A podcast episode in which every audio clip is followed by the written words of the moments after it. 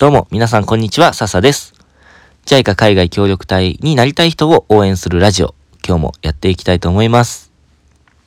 あの、先にお伝えしとくと、僕今日ね、喉が痛くて、鼻も結構花粉症で詰まっちゃってて、あの、いつも僕滑舌があんまいい方ではないかもしれないんですが、ちょっといつも以上に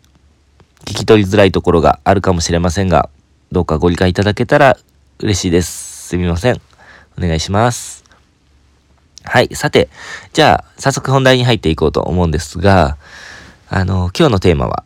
海外協力隊に参加するための4つの資質についてお話をしようと思います。この4つの資質っていうものを、僕も、あの、最近 YouTube で見て知ったんですが あの、JICA の海外協力隊の事務局の公式の YouTube なので、結構、あの、JICA としても大事にしてると思うんですが、で、僕としてもこの4つの資質のお話を聞いて、で、自分の経験振り返ってみると、あ確かにこれすごく協力隊でね、あの、活動する上ですごく重要だなぁなんて思ったので、今日は皆さんに共有しようかなと思って収録をしております。はい。じゃあまずね、4つの資質のキーワードだけ先上げちゃいますね。ワードを上げてって、後で自分の経験も交えて説明をしていこうと思います。えー、4つの資質、えー、まず1つ目は熱意、2つ目が語学、3つ目が技術、4つ目が健康。この熱意、語学、技術、健康の4つを協力隊の試験、一次試験が書類審査で、二次試験が面接なんですけど、その中でこの4つの資質を見られるそうです。で、まず熱意についてなんですけど、これどんな時に大事かなっていうと、自分の場合は結構、あのー、協力隊で配属先のある現地について、僕で言ったらパプアニューギニアのココポっていう町に着いてから、最初の頃、結構心が折れそうになる瞬間が多かったんですよね。うん。っていうのは、生活も、あの、言葉も、環境も全部日本と全然違うし、うんと、生活で言ったら、例えば断水とか停電がめっちゃ当たり前に起こるんですよ。ザラで。で、停電が起こるたびに、またかってなるし、断水が起こるたびに、えー、まだシャワー浴びてないんだけど、とか、えー、食器の洗い物できないんだけど、とか、結構ね、あの、きつい時がありました。うん。あとは、人の、人と喋る時も自分の気持ちを100%ね、あの、伝えられないわけじゃないですか。言葉が新しい言語なので。別あの今まで使ってる日本語とは違うのでね。なので、結構もどかしさ感じることもあったし、あと時間感覚が違うから、あの、時間通りに集まってって言っても全く人が来なかったり。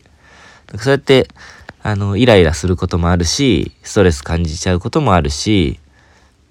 うんと、不安に感じちゃうこともあるし、だんだん慣れてくるんですけどね。そんな時に、僕は、あの、途上国のこういうところで、あの、自分の技術を使って貢献したいんだとか、こういう社会問題解決したいから協力隊になったんだっていうような熱い気持ちがあると、やっぱそういうのって苦しいけどね、乗り越えられたりすると思うんですよ。うん。なので、熱意はまず大事かなと思います。次、語学なんですけど、これは正直、あの、最低限の語学があれば、協力隊に、えー、協力隊に合格することはできます。もちろん、現地に行ったら、あの、それなりに仕事もするし、現地の人とコミュニケーション取るわけなので、それなりの語学力は必要になってくるんですけど、あの、協力隊受験するときは、もうほんと最低限です。どんぐらい最低限かというと、TOEIC で言うと、330点っていうのが足切りラインだそうです。で、英検で言うとこれ3級。で、これ何のラインかっていうと、中学卒業レベルよりも上かっていうのを測られてるそうなんですよね。ちなみに僕は340点だったんですけど、合格しました。ギリギリだけどね。うん。で、中学卒業レベルだと何がうん、何がいいか、何がいいか、何が違うかっていうと、あのー、中学3年間少なくともみんな義務教育で勉強してくるわけじゃないですか。で、その後高校で、えー、高校行く人は高校でもやるし、大学でも英語勉強することもあるし、その中で中学卒業レベルが身についてないっていうのは、他の言語も新しく習得するのが難しいって思われちゃうらしいんですよ。っていうのは、海外協力隊って別に英語だけで活動を行うわけじゃなくて、てか英語を使う国ってすごく限られてるわけなんですよね。あの、例えば東アフリカ行ったらフランス語だったりとか、うんと、中央アメリカとか南アメリカ行ったらスペイン語使うし、うんと、タンザニアっていうアフリカの国に行ったらスワヒリ語だし、アジアに行ったらそれぞれの国ごとにタイ語とかラオス語とか違う言葉話すわけですよね。でもそれも、あの、派遣される前の派遣前訓練っていうので、みっちり、えー、その語学の勉強も少人数クラスでみっちり見てもらえるんですが、うん、もらえるんですが、じゃないな。もらえるんですよ。なので、結構安心して、あの、協力隊に行けるんですけど、まず、あの、合格するためには、その最低限の語学が必要だよっていうことです。で、また、あの、公用語をここで勉強して、訓練所でね、勉強して、で、現地に行ったら、そこの現地で生活で使われているまた別の言葉があったりするので、そういうのも現地語学訓練って言って面倒見てもらえたりもします。僕の場合は、訓練所では英語をみっちり勉強して、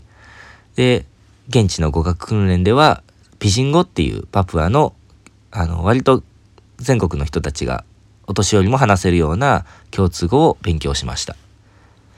で、まあ最初は苦労するけど、1年ぐらい現地の人と生活してったら、だんだん話せるようになっていきましたね。うん。でもそのためにはやっぱ基礎が必要なので、の語学訓練で勉強するのはすごく大事だったなと思います。次に、えー、技術についてのお話をしたいと思うんですが、これは結構当たり前といえば当たり前の話で、自分が今まで培ってきた、身につけてきた技術とか経験とか知識っていうのを使って現地に貢献をしに行くわけなので、これはまあもちろん大事な話になります。で、これについては、協力隊を受験するときに100以上かな？ある職種の中から一つ選んで受験をするんですよね。で、その中で自分に一番ぴったりなものを選ぶんですが、それが、例えば自分だったら、小学校の、えー、教員免許を持っていて、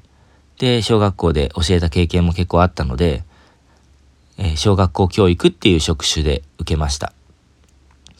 で、あとは、他にはどんなのがあるかなというと、看護師をやってる人だったら、看護師っていう職種があるし、あと車を直す仕事をしてる人だったらそういう職種もありますし、あと、えっ、ー、と、ずっとスポーツをやってきたよ。例えば高校大学で野球やってましたっていう人だったら、野球っていう職種もあるし、スポーツで言ったらサッカーとか陸上競技とか、ほんといろいろありますね。あとは、自分はこれといって、えっ、ー、と、資格とか免許持ってないけど、でも協力隊参加したいっていう人には、コミュニティ開発とか、えっ、ー、と、青少年活動とか、そういう、えー、結構幅広い分野で、あの、アイデアとかを求められて活躍できるような職種もあるので、結構安心していいのかなと思います。うん。で、その技術を使って現地に貢献をしに行きます。で、四つ目。健康。これ、もうむしろ一番大事かなと言っても過言ではないようなお話なんですが、あの、現地で体調を崩しちゃったり、えー、と持病が発病しちゃったりすると、現地の病院って日本と比べて、やっぱり質も、うん、不十分だったりするし、気軽に病院に行けないような地域もあります、あるんですよ。例えば、週に1本しか船が出てない島、小さな島に派遣される人だったりとか、山の上の方の地域だったりとか、飛行機で病院に行かないといけないとかね、あると思うんですよ。で、そういう地域で、あの、まあ、病気しちゃうことはしょうがないと思うんですけども、もともと、あの、持病があったりすると、それが、あの、結構深刻じゃないですか。気軽に、日本では気軽に病院に通えてたけど、現地では厳しいわけなので。で、また病気され、さっき病気はあると思うって言いましたけど、まあこれも極力少ない方がいいわけですよね、もちろん。それは日本にいても同じですけど、でも現地にいたら病院に気軽に行けないので、なおさらなんですよね。うん。なので、健康ってすごく大事だなと思います。やっぱ健康なしでは活動にも集中できないし、本当に現地を楽しめないかなと思います。はい。で、えー、以上の4つになるんですが、熱意、語学、技術、健康。この4つが、えとても協力隊に行く上で大事だよっていうお話でした。